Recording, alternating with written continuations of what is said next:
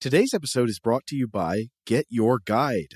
Want to make your next trip unforgettable? There's an easy way to do that. Book a Get Your Guide travel experience. No matter where your travels take you, Get Your Guide offers the best way to connect with your destination. Choose from over 100,000 travel experiences in the U.S. and around the world with Get Your Guide. Whether it's the Sherlock Holmes tour in London, the night helicopter flight over Las Vegas, or whitewater rafting in the Grand Canyon, whatever you're into, you'll find an experience you love. Discover and book your next unforgettable travel experience at getyourguide.com. Today's episode is brought to you by Alienware. During Dell Tech Fest, score game changing innovations with limited time deals on select next gen Alienware gaming tech. New dimensions await with advanced gaming systems like the Alienware M18 laptop, powered by an Intel Core i9 processor, featuring awe inspiring visuals, liquid cooling, three dimensional audio with Dolby Atmos, and impressive overclocking potential. Your dream setup, amazing prices, and free shipping await you for a limited time only at alienware.com/deals. That's alienware.com/deals. Apple Card is the perfect cashback rewards credit card. You earn up to 3% daily cash on every purchase every day. That's 3% on your favorite products at Apple, 2% on all other Apple Card with Apple Pay purchases, and 1% on anything you buy with your titanium Apple Card or virtual card number. Visit apple.co slash card calculator to see how much you can earn.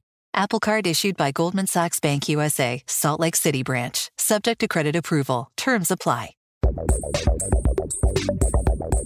Welcome to Stuff to Blow Your Mind, a production of iHeartRadio.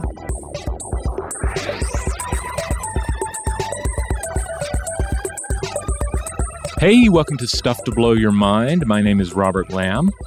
On today's episode of Stuff to Blow Your Mind, I'm going to be speaking with noted paleoanthropologist Lee Berger, author of the new book Cave of Bones, a true story of discovery, adventure, and human origins. And he's also featured in the Netflix documentary Unknown Cave of Bones. Let's get right to the interview. Hi, Lee. Thanks for coming on the show. Well, it's great to be here. To start off, uh, just really generally, uh, how should listeners understand the mission and the challenges of paleoanthropology? So, paleoanthropology is, in its loosest definition, the search for understanding human origins, but it's a little broader than that. It's also hominin origins. And, and the reason I make that distinction is that uh, we humans tend to self-center everything around ourselves, um, and and hominins are, are are bipedal apes that are part of uh, our journey, but they're not all our direct ancestors, if you will. There's been a mass, an almost braided stream of of ancient relatives that walked on two legs that are closer related to us than chimpanzees and gorillas are. So there, if you imagine evolution of of sort of coming from a last common ancestor, uh, gorillas broke off first, then chimpanzees, bonobos break off, and all the rest of that story between us and, and that moment are the hominins as we evolved bipedalism and special adaptations. We also, though, study not only the physical morphology, the kind of the way that evolution happens, we study the culture of these ancient species. And that's going to be, I think, particularly important to these most recent discoveries. Now, you were previously the Philip Tobias Chair in Paleoanthropology at the University of Witwatersrand. I know you've taken on some new titles recently. What is your role now with National Geographic, and how does all of this factor into your other positions and your work? Right. So I am an explorer in residence is my primary job at National Geographic Society.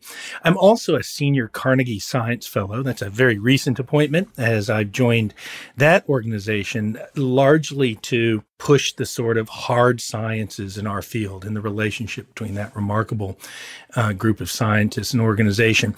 I still maintain uh, a position at WITS as an honorary professor, and I'm director of the Center for the Exploration of the Deep Human Journey. So all of those intersect with each other.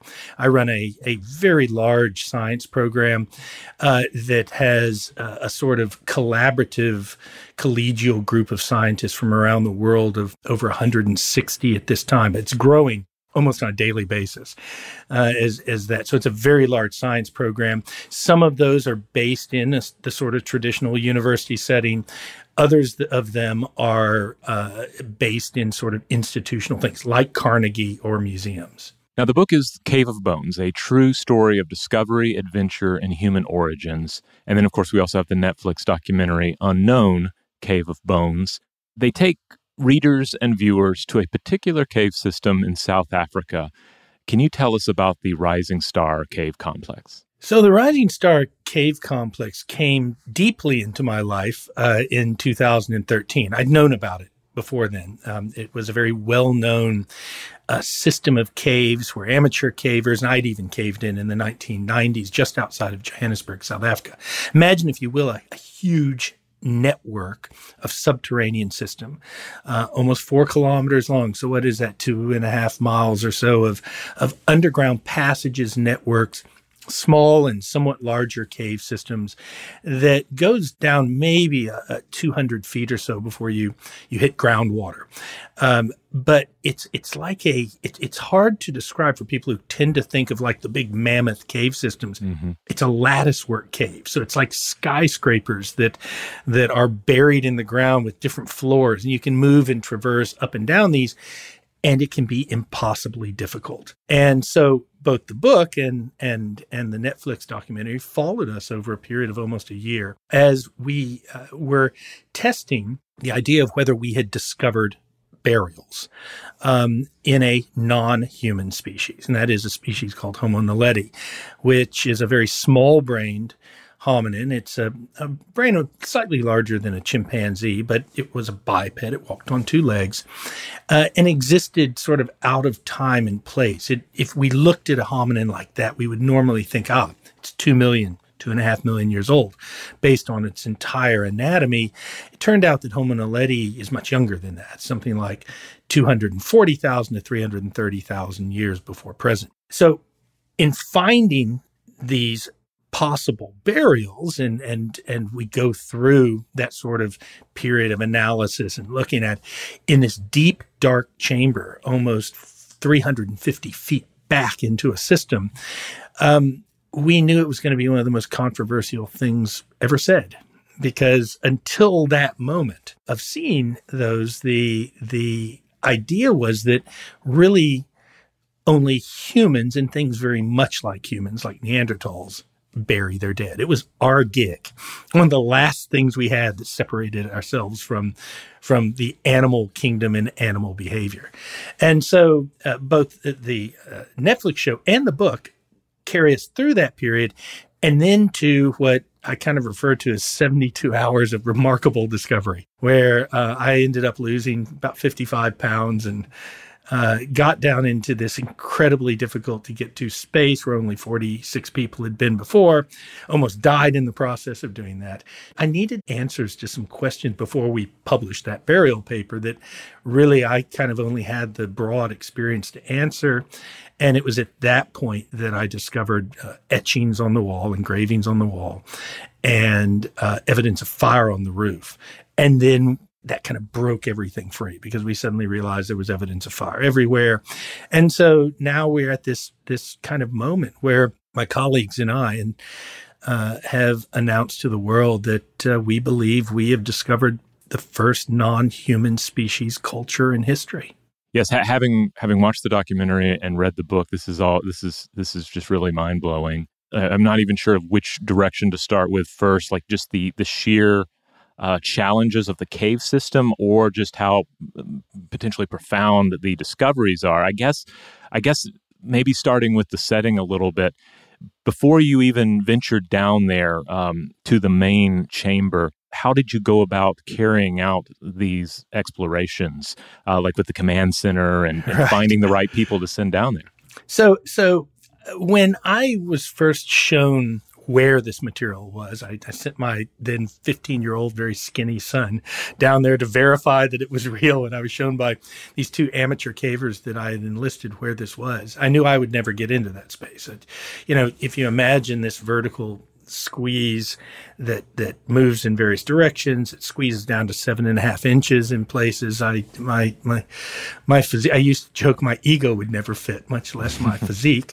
Um, I designed a, a, a system to to work in the space um, based on uh, I, I have been very close friends with both James Cameron and uh, Bob Ballard and have been admirers mm-hmm. of the way they've handled their expeditions which include, you know, sort of deep sea uh, work where you can't often go to these places. Now, James did, of course, but uh, and so is Bob, but you can't often go to these places. So they use remote operation. They use, you know, tethered operations and and uh, and and using remote operated vehicles. And so I designed a system where I could be in that kind of command center. It's also based loosely on NASA as well, and and then I I found my own remote operated people, which uh, I put a Facebook ad out and, uh, with, you know, looking for skinny scientists that had uh, skills to climb and cave and work in extreme environments. And I, I selected six just remarkable scientists who just happened to be women.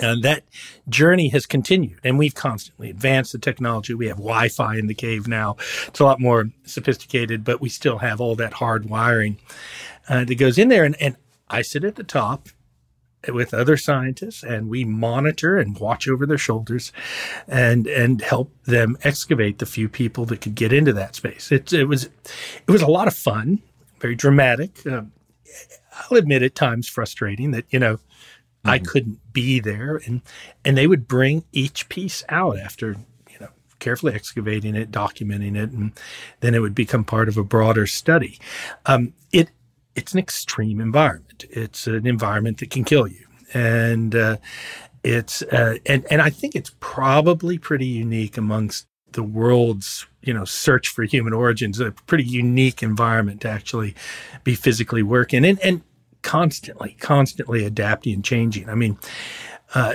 the way you do it. I think you can actually see that probably better in the book than the documentary, where you actually feel as we keep adapting things along the way, trying mm-hmm. to improvise and make it better as we we hit roadblocks. Yeah, I, th- I found both the, the documentary and the book uh, were uh, were were, uh, were highly um, illustrative in different ways. I mean, obviously, we're getting some of the actual footage in in the documentary, but you have some some wonderful illustrations in the book that you know just lay out exactly how the cave system is oriented, and then your descriptions of of of when you actually go down and then have to ascend back up. That was some of that was just very harrowing to read. Uh, It gives me PTSD even reading that, and I wrote it. I, I, it was also tough to watch that on on the Netflix doc uh, movie. You can uh, you can imagine because the um, uh, for for your listeners, what what ultimately happened was after deciding that I we couldn't go forward with the Barrel publication until we sort of sorted out a few critical questions. Um, I decided to make the attempt in. You know, turning 57, wasn't going to be many times I was going to be able to uh, attempt an extreme uh, journey like this. And so I lost the weight, got in there. It, I, I knew it was going to be terrible. I, because I've told the world how terrible it is. I had no idea how awful it was. And it was a very strange experience. You know, I've been an explorer all my life and I've been in life and death situations several times, but this was different because I was having to make conscious choices to push beyond places that I really did know deep in my mind I might not be able to get back out of. And those are those are hard. You, you learn a lot about yourself in, in those sort of moments when you make a choice like that and and pass through it. It going down was was awful. Coming up was the most terrible and wonderful thing in my whole life. It, it, you know, and I had to, I had to make a decision. You know, I, I tried to remove a body part, you yes. know, because I was stuck. Mm-hmm.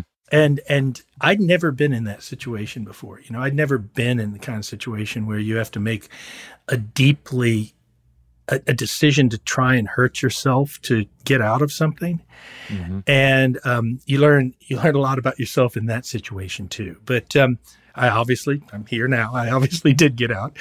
Um, but it's about as close to not surviving an event as I've ever been. Like even the, the names of sort of the three phases to get down to that main chamber, uh, it, it implies this kind of mythic journey. You have like the Superman crawl, which already sounds harrowing. Uh, you go up the dragon's back, which sounds very mythic, but then the chute, right? The chute is the real choke point here. That's right. So you know, Superman's crawl, by the way, is just named because uh, you you had to extend one arm in the kind of flying Superman pose to to fit through it. Most people did, and there was this awful rock in the middle of it that you had to crawl over. And then you enter this giant, beautiful chamber, Dragon's Back, and up this jagged uh, series of rocks. It's almost 40 feet tall, um, which if you fall off, you die, you know, kind of thing. And then you get to the top and you stare down into into this crevasse into this labyrinth of of narrow squeezes and things. And you know you slide in there and and and and down you go in a place that there's no point in it that rocks aren't pressing on both sides of your chest. Almost no point in it that you can maneuver your head anywhere but down and usually at an angle because it's just narrow enough to and just wide enough to you know a helmet to fit. Um, it's tough. It's it's it's a hard space, but it is. You know, while I was in there too, though, you can actually see that Homo naledi, who was thinner than we were, who had a smaller head than we were, who had more powerful uh, hands, grasping hands, and, and powerful shoulders would have moved through there very different. We're just a bunch of big, clumsy apes in a space we're not supposed to be, and and and they would have, I think, moved through there very, very differently. We we think they are they would have been arboreal or more arboreal than than us, right? So I careful about arboreal, better okay. climbers. Arboreal means trees. so, okay. Um, I think they they could have done very well in trees, obviously, and almost certainly climbed them. But I think they were very good rock climbers too. Okay. Um, and they have these curved fingers and these powerful joints, and they're very light in build. So I think they would have been very very good rock climbers. Yeah, you. I, I, love one of the parts in the book where you're, you're, talking about having to navigate the chute, and you're imagining them moving uh, rather effortlessly through that same space. Uh, yeah, it, it, You know, I was when I was I had a lot of time in that space, uh, a lot more time than I'd like to think about. And you know, part of what I was doing there was also looking around and seeing the space in a very different way. When when the first explorers had gone in there um, the space is so narrow that you really can't get cameras in there to give any reflection about what is. We can't get basic measuring tools, or we couldn't. We now have done that. And so it took on this sort of mythical thing of the chute that mm-hmm. you talk about. And actually was even drawn by some of our in our early scientific papers as a tube you know this vertical tube from one place to the other and it's not at all it turns out it's a labyrinth, and I'm not sure how that sort of mythology got stuck even into the science. Um, we're now rewriting that, but that's why I call it the chute labyrinth now. It's not a, a, it's not a uniform pipe. Why is all this so important? Because this is one of the hardest things that people have to understand why this place is special and why would Naledi go to all that effort just to put its dead in there it's so many people who who it, it's very interesting as people talk to me about this. They go but why would they do that? And you know i had a very interesting experience. I was in london recently and i was talking to someone about this and we were sitting up on one of those high buildings in central london the cathedral was right right behind it and they, they their back was to the cathedral and i was looking at them and they said you know why would anyone i just can't understand why they would go to such effort for their dead. And i went you know, I just gestured with my hand out the window to this gigantic cathedral that mm-hmm. tens of thousands of people had built, all as a tribute to death. And, you know, we go to huge, huge efforts to deal with that. We build ossuaries, we build catacombs under major cities. We build pyramids. We build cathedrals. We dig holes six feet in the ground when there's no need to and put bodies in them. And yet here we sit as humans go, but why would someone go to that extent for their loved ones? And the answer is because they did. Even though they didn't have our brain, even though they didn't, uh, you know, they aren't us, they clearly carried those same emotions and feelings about death and and and perhaps the afterlife um, and things like that but certainly the emotions of death and love to to make sure that their kin did not undergo the often horrific processes that occur to things that are just left to the decay process, or in Africa, the process of scavenging that goes mm-hmm. on outside, which is not particularly pleasant. Whatever was their motivation, they did that thing.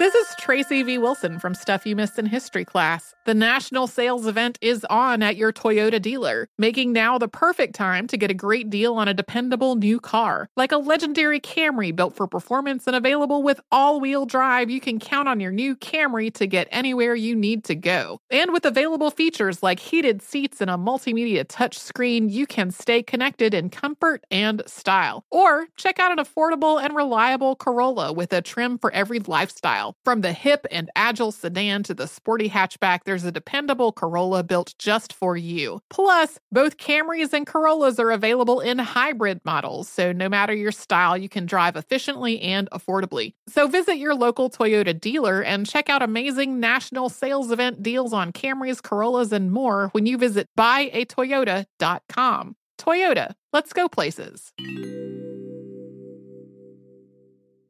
Today's episode is brought to you by Alienware. During Dell Tech Fest, score game changing innovations with limited time deals on select next gen Alienware gaming tech. New dimensions await with advanced gaming systems like the Alienware M18 laptop powered by an Intel Core i9 processor featuring awe inspiring visuals, liquid cooling, three dimensional audio with Dolby Atmos, and impressive overclocking potential. Plus, build your dream setup with great deals on select gaming monitors, mice, and more must-have electronics and accessories. When you shop online at alienware.com/deals, you'll have access to leading-edge gaming technology to conquer the competition and free shipping on everything. Amazing prices await you for a limited time only at alienware.com/deals. That's alienware.com/deals. Welcome to the Scene to Scene podcast. I am your host, Valerie Complex. Today, I am chatting with Ji Young Yoo. Ji Young stars as co lead in the six part limited series Expats. I think I learn a little bit with every character that I play. I think usually I play a character and it causes enough introspection that I learn something about myself. I honestly can't gush enough about Freaky Tales. I'm so excited to share it with more people. If you like what you hear, be sure to review, like, and subscribe to the Scene to Scene podcast Now, as you discussed, there are, of course, other ways that bones can find their way into caves and cave systems. How, how do we eliminate such possibilities as predators bringing bones down or water washing them down into the complex? So that's just from a process of scientific analysis and also a process of elimination. If carnivores or scavengers are dealing with the dead, then they leave marks on them. Uh, they leave tooth marks, scratch marks, they dismember. They're doing it almost certainly to eat the bodies, you know, because they're not collecting humans. Mm-hmm. That's our, our hominins. And so that, that leaves very characteristic damage. So that doesn't exist on this very, very large sample of, of Homo naledi. And we're, we're, we're over 30 individuals, remember, and, and lot, thousands of bones. So uh, there's no evidence of that. So you can eliminate scavengers and predators. Um, then you get to the point of, well, how do you know they just all didn't go down there and die? So the first part of that was, well, if they did, only one species did that. That is, they went again and again, and they did it over time. We can see that there are events posed, imposed on events, imposed on events. So there's time involved in the accumulation. So that would be odd. It wouldn't be impossible. But that was actually, for the first several years, our initial hypothesis that they were perhaps being brought there and just left there. It was only when we then began to see that the floor was actually not a bone bed. It was actually a sterile floor that then was interrupted by a pit or hole dug into the floor it, that material was removed, disrupting part of the sedimentary layers in the floor.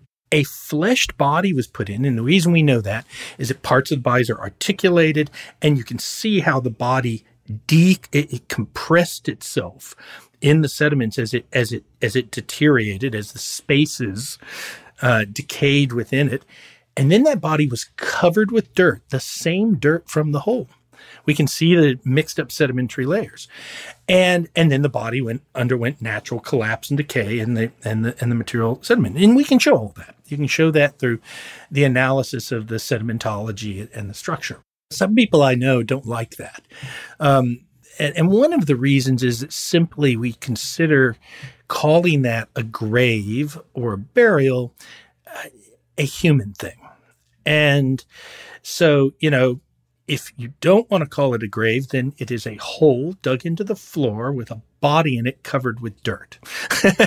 you can call that what you want, but the implication is is that they did that.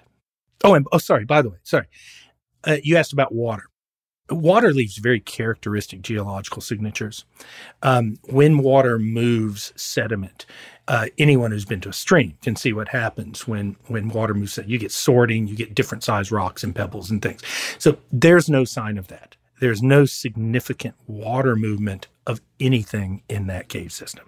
Now, in in terms of them bringing um, the dead down uh, through the cave system to this uh, this chamber, um, it, it's thought then that they would have had fire. Uh, they would have had some sort of light. So we can see evidence of fire on the roof of that chamber. There's soot blackened into the uh, flowstones that have grown over it. In fact, while I was in the chamber, my colleague Dr. Keneiloe Molopyane was in Dragon's Back doing an excavation and discovered at the same moment I was in there a hearth. She uncovered a hearth where they had been cooking animal remains in the adjacent chamber. Now that's that's kind of cool um, because there are no animal remains in the Dinaledi chamber where the burials are. There are mm-hmm. animal remains in the Dragon's Back chamber, but there are no Dinaledi remains in the Dragon's Back chamber. So you've got this this what appears to be two differential uses of space. One where they cooked animal remains, the other where they buried their dead. Wow. Now, um, coming back to this this crosshatch, um, tell tell us about this crosshatch you discovered, and uh, I mean, and there are so many additional follow up, like the similarities to other marks that have been discovered. Like, what are we to make of all of this? So when I got into the cave, I I had one of these, and I, I, it's worth telling that moment again because it is it, it was a really interesting moment. Um, I, I decided I was not going to take any digital images or pictures because I've been watching this thing through a digital screen for seven years. And so I, I decided to narrate it, to just talk. And if you watch the Netflix documentary, you'll actually see me talking into a cell phone as as I narrate because I, I, I think that sometimes you see things better when you're forced to story tell as mm-hmm. you as you as you explain things. And I was narrating the space, and it was clear to me almost immediately that that my explorers and our team, our colleagues had missed things. And one was the space had been altered. You could actually see where things like flowstones, that's a, a layer of lime, like a rock, had been broken and moved uphill. And so it, it was very clear to me that, that we had misunderstood that they had interacted with this space. And as I was narrating that, there's this passageway that runs from where we land, just after the chute labyrinth, where we land called the Hill Antechamber. There's a, a, a like a doorway that goes between there and the next chamber, which is Dinaledi chamber, another burial chamber. And as I looked at that doorway, uh, you can hear me say, wow, it looks like a door. It's smaller than I, and then you hear me pause because I, I'm an archaeologist. You know, I spent my life around doorways. And what we humans put around doorways always is some meaning signs. We tell you what's on the other side of the doorway or who's behind the doorway or all the or, or exit or bathroom here or whatever the signal is. And I saw these non-natural etchings in the wall. I couldn't believe it. Um, squares, rec- you know, rectangles, triangles, equal signs, crosses, right side up and upside down. Mm. And there was even this sort of fish shaped thing that, uh, you know, that may not be what their intent of it was, but looks like a fish shaped thing uh, with an X in it. And, and it appears to have been covered with some substance. And I could not believe what I was looking at. And uh, my explorers had walked right by that. And that's largely because of pathfinder syndrome. You know, once people have been in a space, they develop a sort of backyard syndrome. It becomes too familiar and you quit looking at the space around you because you know that it's been seen. Mm-hmm. Uh, it, you know, do that experiment at home where you, you know, if you right now draw your own kitchen um, from memory and then draw a place that you've just entered, the place you've just entered, you'll draw better than your kitchen because you've, you've amalgamated your kitchen into a safe environment. And you'll be surprised how poorly you, you actually do that, that thing. And so I saw that and I turned on a black light. I always carry a UV light with me because many minerals fluoresce in caves. And I had this hallucination. Had this uh, a, an optical light shift as they floated. You've seen like Queen's Gambit or something where you see the chess mm-hmm. pieces move and in the air above, or, or a beautiful mind and the equations come. And um, that happened to me. Uh, and scientifically, I know it happened, you know, because I created an optical light shift like you do when you look in your rear view mirror at night. And you've ever noticed how the headlights float away from the the light of the mm-hmm. headlights? That's a that's a, a neural processing thing that's going on uh, in your brain. And so I know why it happened, but it, it, it freaked me out completely. Uh, as, as, it happened, I had to shut the light off, and I was embarrassed about it. Um, and because it, it, you know, they moved, and and then and then later found the hashtag on the way out um, which is it's a it's a crosshatch or that, and it has all these little pounding marks in it, where it looks like it's been pounded hundreds and hundreds of times. You can see the little pitting, and you can see those in the illustration in the book. All these hundreds of little pits that are are, are done. And, you know, and then they share these similarities. You know, I we were having a beer after I got out of it, and I took one one cell phone picture while I was down there, and that was of this crosshatch. And I showed it to John Hawks and Augustine Fuentes. And I just turned it, and immediately Augustine leapt up and said, "I need my car keys," and he ran away. And I was like, "What?" And John Hawks started looking like a a teenager on his cell phone, and I'm like holding this, and I'm like, you know, I almost died to get this picture. At least. and both of them turned around with their phones simultaneously and showed me the Gibraltar Gorham's Cave crosshatch etching mm. that had been done by a Neanderthal 60,000 years ago. And it's, it's the same. And I remember that moment so vividly because when John, I looked at John's, I thought, why is he photoshopping the crosshatch I just took and making it blue? And then I realized he doesn't have the picture. I, am the only one with the picture. Mm-hmm. And, and then, you know, the remarkable thing was these are two people, two of the few people in the entire planet who'd physically seen that. And so their mind immediately went to that. And of course, there are also similarities with uh, the oldest, uh, the oldest uh, geometric engravings from places like Blombos that are attributed to Homo sapiens at 78,000 years. Why is that? That's something that we're working on right now. We've assembled a team of neural scientists, uh, people who study geometric rock art, artists.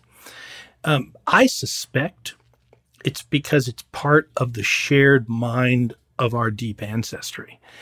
And that I suspect that those shared symbols, which by the way are all very familiar to us today, they're the symbols we use for mathematics, music, these type of things. Um, and I suspect that they may have something to do with the way we formulate math, uh, the way we formulate language in in sort of a symbolic way inside of our head. And i think it comes from very deep time. I think that's the only way to really explain how they're shared between three species that really have almost no connection to each other at those temporal periods. And and and also i think you know we kind of knew that must be true the way geometric um, rock art around the world all looks the same. And there's clearly something inside of us and there was something in Naledi, and there's something in Neanderthals. Uh, so it's kind of cool to think maybe as this science goes on that what those panels inside of that those burial chambers really are is the Rosetta Stone to the mind, and maybe we can begin to unlock that. Wow, yeah. I mean, just looking at like the comparison, I guess like you can imagine that the, the, the simplest way of looking at it would be like, okay, I, I make right angles that that don't occur in that in nature that frequently, and this kind of marks this as a a place where I have you know Im- impressed my will. But then there's there seems to be so much else going on with these markings in addition to that. Absolutely, and I, I think that part of the fun is that You know, we've never really had markings from another species to compare to that's always you know even the neanderthal ones one it's a singular event and 2 mm-hmm. although there's now beginning to emerge some other rock art by neanderthals um, but they have a big brain you know they have this gigantic huge brain and and and so they're kind of us. Uh, this is by something that doesn't have our brain. And so i think part of the the real excitement going forward is going to be what do they mean? Can we ever know what they mean you know, I have hope with things like neural imaging, and you know, you've seen some of these experiments where they can actually visualize what the brain is seeing. Mm-hmm. Uh, I, I, I think that you know, a friend of mine, Brian Muraresku, who wrote the Immortality Key, uh, when I showed him some of the images, he was just happened to be in London. He'd just come out of this experiment where he was watching people be given psychedelics, and and then they were asked to draw what they're seeing, and they draw those same images. Hmm you know, there's something there. Uh, and maybe this will be what we need to break through that.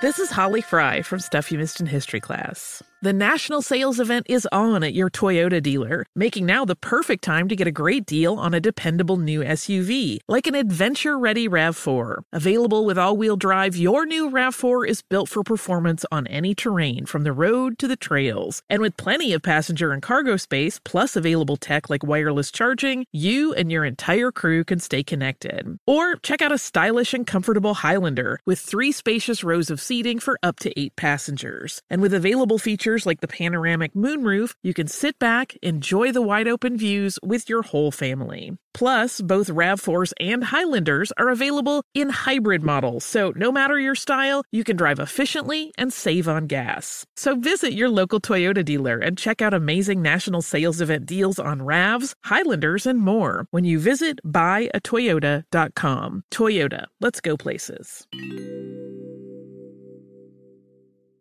Today's episode is brought to you by Alienware. During Dell Tech Fest, score game changing innovations with limited time deals on select next gen Alienware gaming tech. New dimensions await with advanced gaming systems like the Alienware M18 laptop powered by an Intel Core i9 processor featuring awe inspiring visuals, liquid cooling, three dimensional audio with Dolby Atmos, and impressive overclocking potential. Plus, build your dream setup with great deals on select gaming monitors, mice, and more must-have electronics and accessories. When you shop online at alienware.com/deals, you'll have access to leading-edge gaming technology to conquer the competition and free shipping on everything. Amazing prices await you for a limited time only at alienware.com/deals. That's alienware.com/deals. Welcome to the Scene to Scene podcast. I am your host, Valerie Complex. Today, I am chatting with Ji Young Yoo. Ji Young stars as co lead in the six part limited series Expats. I think I learn a little bit with every character that I play. I think usually I play a character and it causes enough introspection that I learn something about myself. I honestly can't gush enough about Freaky Tales. I'm so excited to share it with more people. If you like what you hear, be sure to review, like, and subscribe to the Scene to Scene podcast Now, you talk about the experience of being in the, in that that cave, and this this is obviously like a, a novel environment for you. And I guess ah, pardon the pun. yes, but it it would have also been a novel environment for for the Homo uh, naledi as well, right? Do you do you feel like there is, and maybe this is just stretching too far? Is there any kind of you think there's any kind of like kinship between like the way you interpret such an environment, how your senses adapt to such an environment, and what they might have experienced? You know, I speak about, I think, the experience of being in caves a lot in the book. Um, and, you know, caves, caves are not natural to humans. They're not our space. Even though we use the term like caveman all the time, the evidence that humans go deep into cave systems is, is a very, very recent phenomenon by and large. I mean, there are a few exceptions, but we don't like to move beyond the twilight zone, you know, where there's still light filtering in. We, we, we just, it's just not our space. Naledi clearly was much more comfortable uh, in those spaces. Um, having said that, when you're in those spaces and you know your whole focus narrows down to artificial lighting and uh, you you lose a sense of of sound because sound isn't very important to you in those spaces. And so you you lose that but your sense of touch is increased and these things. And and you start seeing these spaces and things in these artificial lights. And, and fire by the way is artificial light of course. Um, they do have an effect on you uh, and I think that you know, if you think about the spaces that that humans term as symbolic or sacred or whatever, we're often kind of replicating that cathedral-like ceilings, the the idea of of, of disassociation of places that are are are natural to you. We tend to lower light levels. Mm-hmm. Um, you know, and and and change the way that that your eye is perceiving things, and you know, and flame is particularly good at that because it can add motion and it can add it can add uh, the the perception of movement in in spaces like this. And so, so you know, I think that they are powerful spaces. Um, I don't want you know I'm a scientist. I'm trying to not go there, but it uh, they do affect you um, when you're when you're in these spaces, and particularly when you understand that you know as as I guess I did very deeply that you know they chose this space and they chose this space for their dead. And you'd have to have a pretty cold heart for that not to affect you when you're in a space mm-hmm. like that. So is it it's possible then that that what we're seeing it was certainly is a ritual behavior, but then is it the sort of thing that it, at least broadly speaking, like over time that ritual takes on other meanings and maybe like religious ideas emerge out of that? I, have got to be very careful because you know there thousands of colleagues with daggers on when you use the word ritual loosely or what it has because mm-hmm. these have human meaning mm. and and you know we're dealing with a non-human at least at the grade level of of of of anatomy and you're dealing with a non-human so um, where this takes you I don't know. I think that's going to be part of the next years and decades excitement. Um, we're going to go there. I mean, they have use this entire subterranean space. They have altered it. We don't have evidence that they're living there. What they appear to be doing is interacting with at least at least the deeper spaces in in in these ways. And you know, I have some colleagues who say that that must be spirituality and religion. You know, it's a form of of religion. I I I don't think we can be there yet, but you know, the fact is is that the last couple of decades have shown us the arrogance of human exceptionalism. And and you know as we've begun to actually more openly study animal behavior we, we understand now of course that cetaceans have culture elephants have culture that other primates have cultures that chimps and gorillas certainly have cultures. And yet we had eliminated that from things that are closer to us, like Homo naledi. And I think we have to start the field over in some ways. I think we have to start again. I mean, we had approached everything as if the null hypothesis of finding a dead hominin body was natural. You had to explain it naturally, as opposed to the null hypothesis being cultural. And I think that was a mistake. I think it was a, a mistake. And I think a big thing that's going to come out of this moment in history is is a recognition that we had made an error as science. We had deculturalized things that clearly must have had culture. And in doing that, we weren't seeing their cultures. And I will bet you that what will flow out of this discovery and, and this moment um, is is is a new acceptance of these ancient human relatives being cultural beings. And I think that's really exciting because that will lead us into not missing things in the way we have missed things before.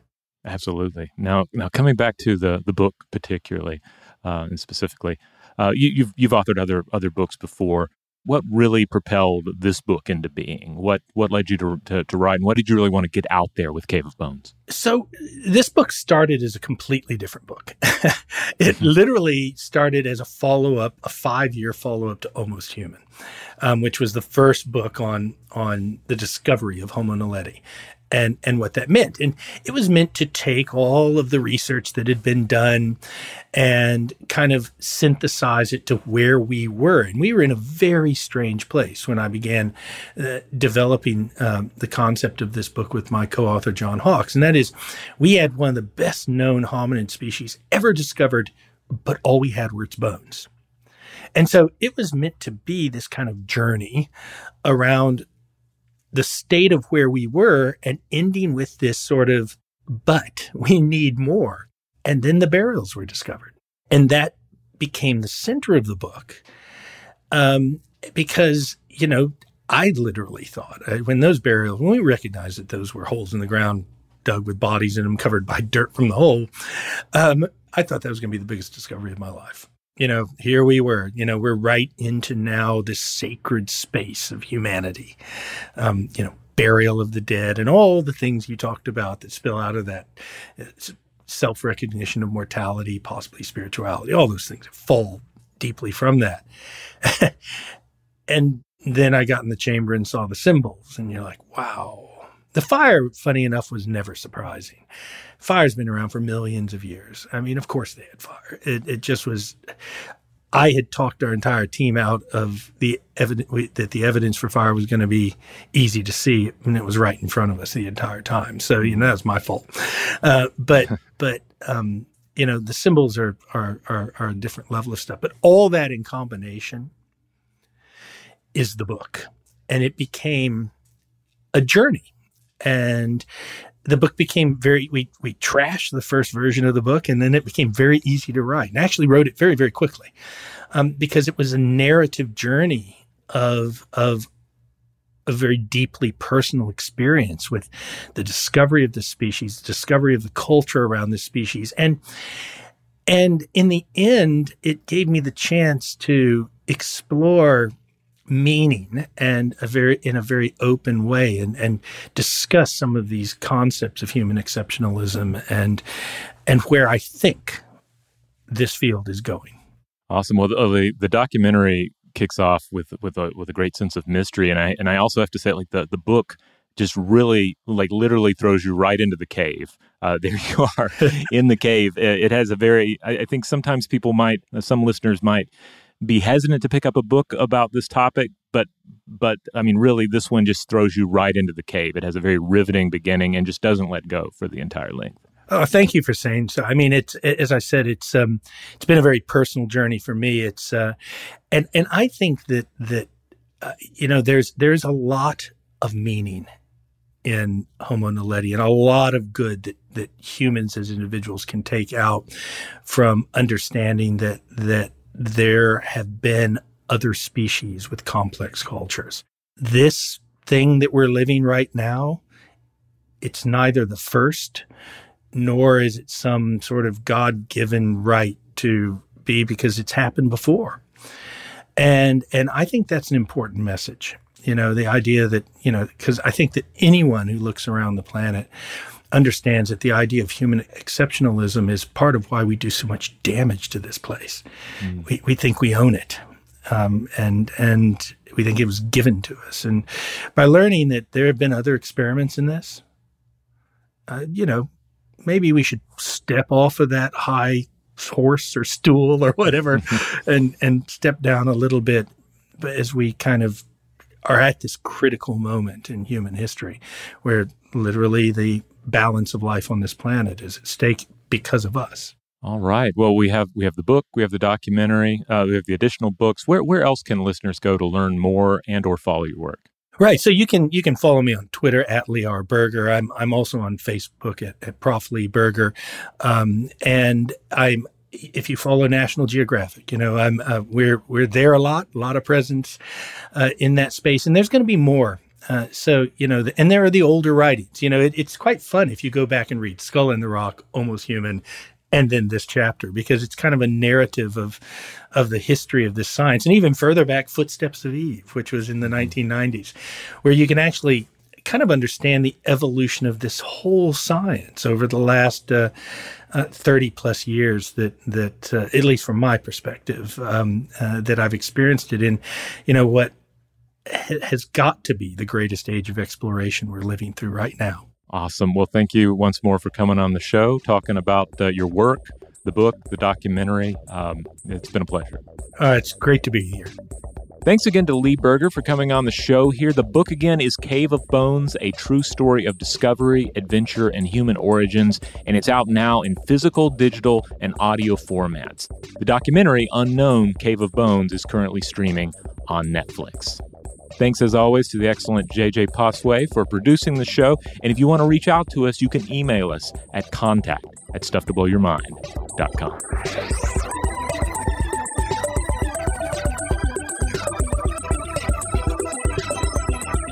Stuff to Blow Your Mind is a production of iHeartRadio. For more podcasts from iHeartRadio, visit the iHeartRadio app, Apple Podcasts, or wherever you listen to your favorite shows.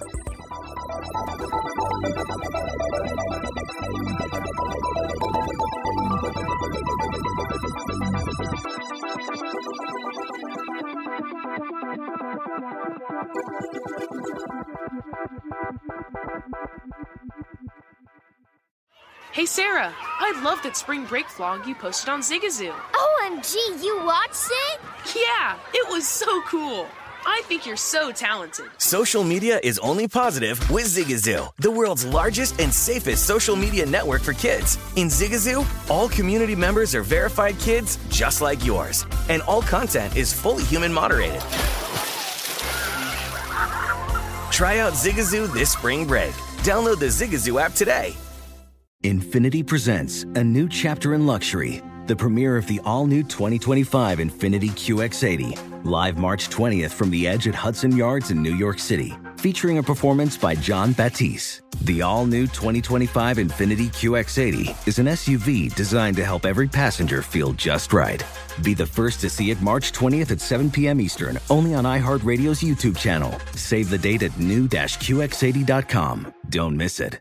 2025 QX80 coming this summer. Does money stress you out? Let Facet flip your financial chaos into clarity. Finding Facet immediately put us at ease. Facet's innovative approach to financial planning ensures your money works as hard as you do, enabling members to experience the joys of having your finances in order. And that makes us Facet for life now, I guess. Visit Facet.com, F A C E T.com to learn more. This ad is sponsored by Facet. Facet Wealth is an SEC registered investment advisor. This is not an offer to buy or sell securities, nor is it investment, legal, or tax advice. These testimonials are from current Facet members who are not compensated. All opinions are their own and not a guarantee of a similar outcome.